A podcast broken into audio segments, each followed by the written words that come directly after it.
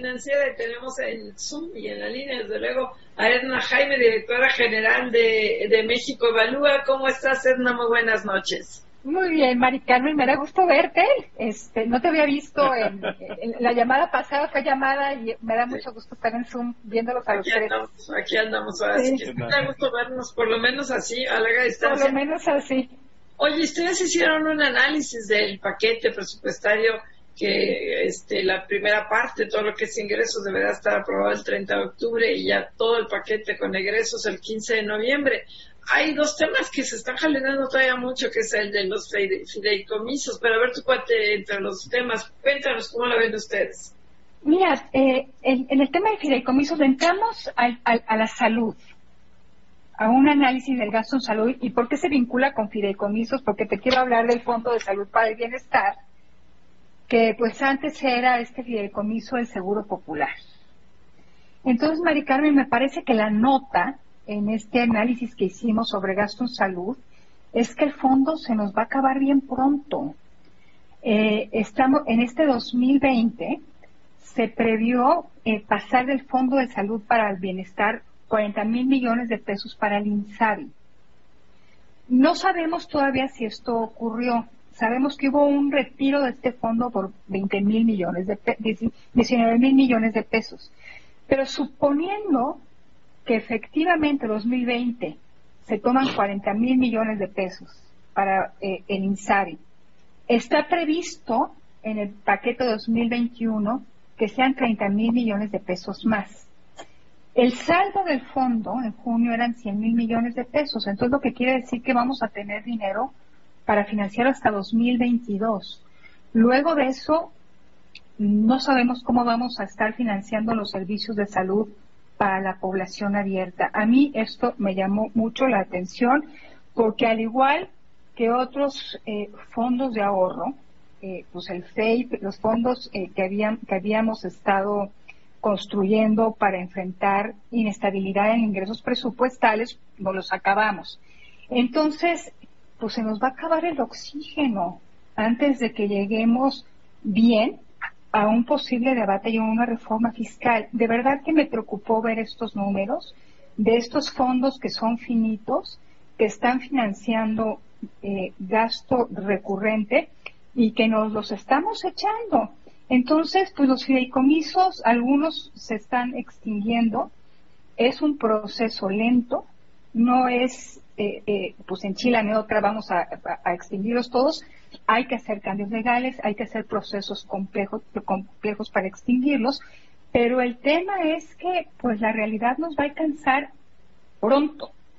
en el tema de... sin duda, Edna, creo que lo dices muy bien eh, y lo comentábamos al principio del programa nosotros en el sentido de que la crisis en el sector salud es algo que se ha mantenido, no ha desaparecido, ha habido otros grandes problemas y otras grandes crisis que han opacado en parte la gravedad del tema de salud.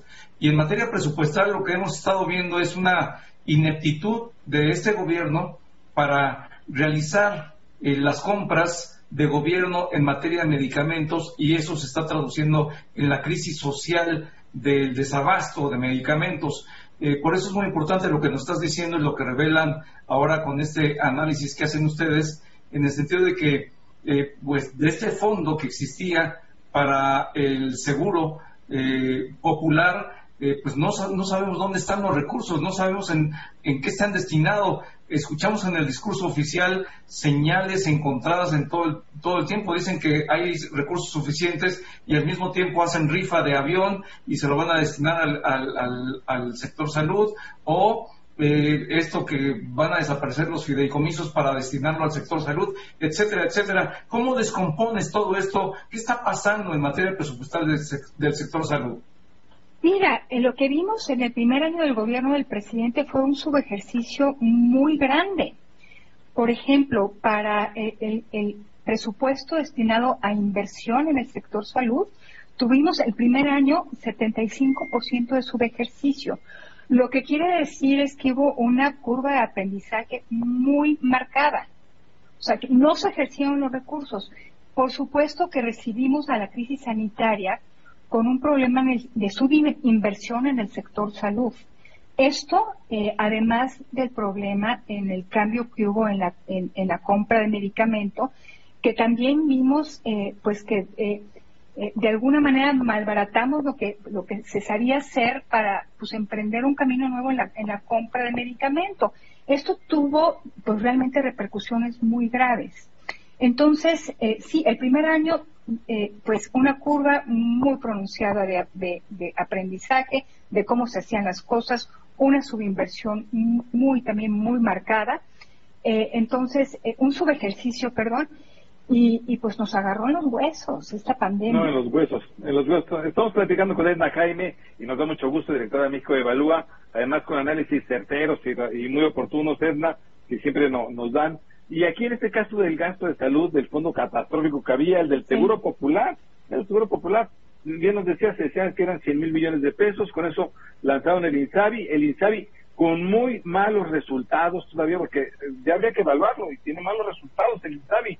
Y, y ver, cuéntanos los resultados en salud de este fondo. José, mira, el, el problema es que todavía no tiene reglas de operación. Qué bárbaro. Se, se iban a publicar en este junio que yo sepa no se han liberado, no las conocemos. Sabemos cómo va a ser la estructura orgánica, no hay reglas de operación.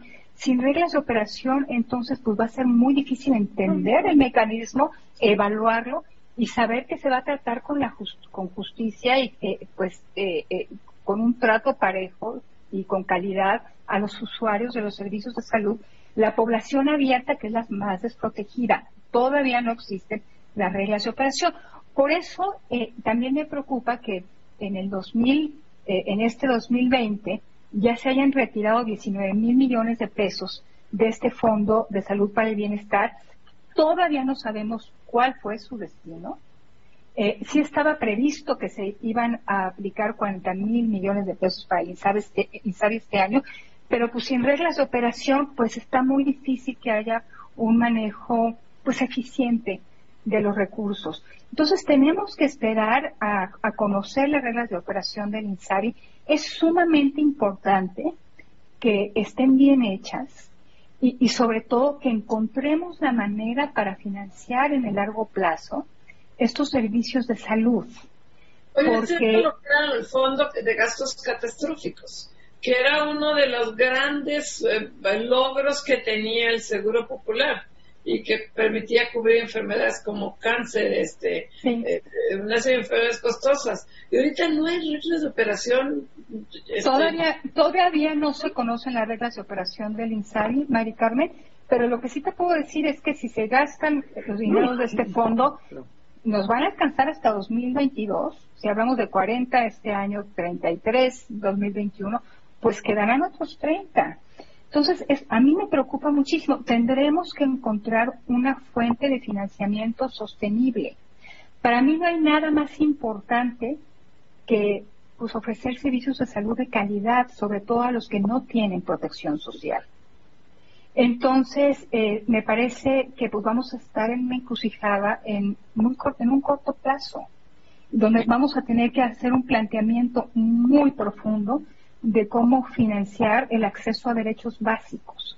Y ya lo platicábamos eh, en, la última oportunidad que tuve de conversar con ustedes, de que así como nos están faltando recursos para la salud, pues la inversión Pemex y CFL, lo presupuestado para Pemex es 20% del gasto programable. Entonces, estamos, para entonces estamos, estamos creando boquetes que va a ser muy difícil cerrar después. Vamos a necesitar una reforma fiscal muy bien pensada que permita obtener recursos de manera sostenida a través del tiempo para garantizar este derecho tan fundamental que es el acceso a la salud. Claro, Edna, y bueno, siguiendo un poco con este tema de los recursos que se venían destinando a este fondo, eh, dices que muy pronto se van a acabar e incluso ya se deberían de estar creando las reservas necesarias para seguir dando revolvencia. Eh, Sin duda. ¿Qué tipo de mecanismo o vehículo pudiera sustituirse, relevarse? Pues mira, Marco, ahorita estamos eh, consumiendo los ahorros. vendiendo patrimonio, no estamos pensando en generar los fondos para dar sostenibilidad a nuestras finanzas públicas. Eso es lo que me parece más grave, que estamos perdiendo el sustento para darle eh, pues estabilidad y sostenibilidad a las finanzas públicas. Por eso creo que muy pronto vamos a tener que estar hablando de una reforma fiscal. Ojalá que se haga de ah. manera inteligente. ¿Mm? Ah, esperemos, esperemos, Edna, porque se viene complicado, vienen elecciones y, después vendría esta famosa reforma fiscal. Pero bueno, muchas gracias por estar con nosotros, Edna Jaime, como siempre, muchas gracias. Un gustazo, me dio mucho gusto, muchas gracias, buenas noches. Gracias, muchas gracias. Vamos a un corte y bueno, vamos a ver qué pasa con el presupuesto que el sistema todavía está en plena discusión y, negociación. Gracias, Edna. Gracias. Edna, gracias. Vamos. Regresamos con Fórmula Financiera.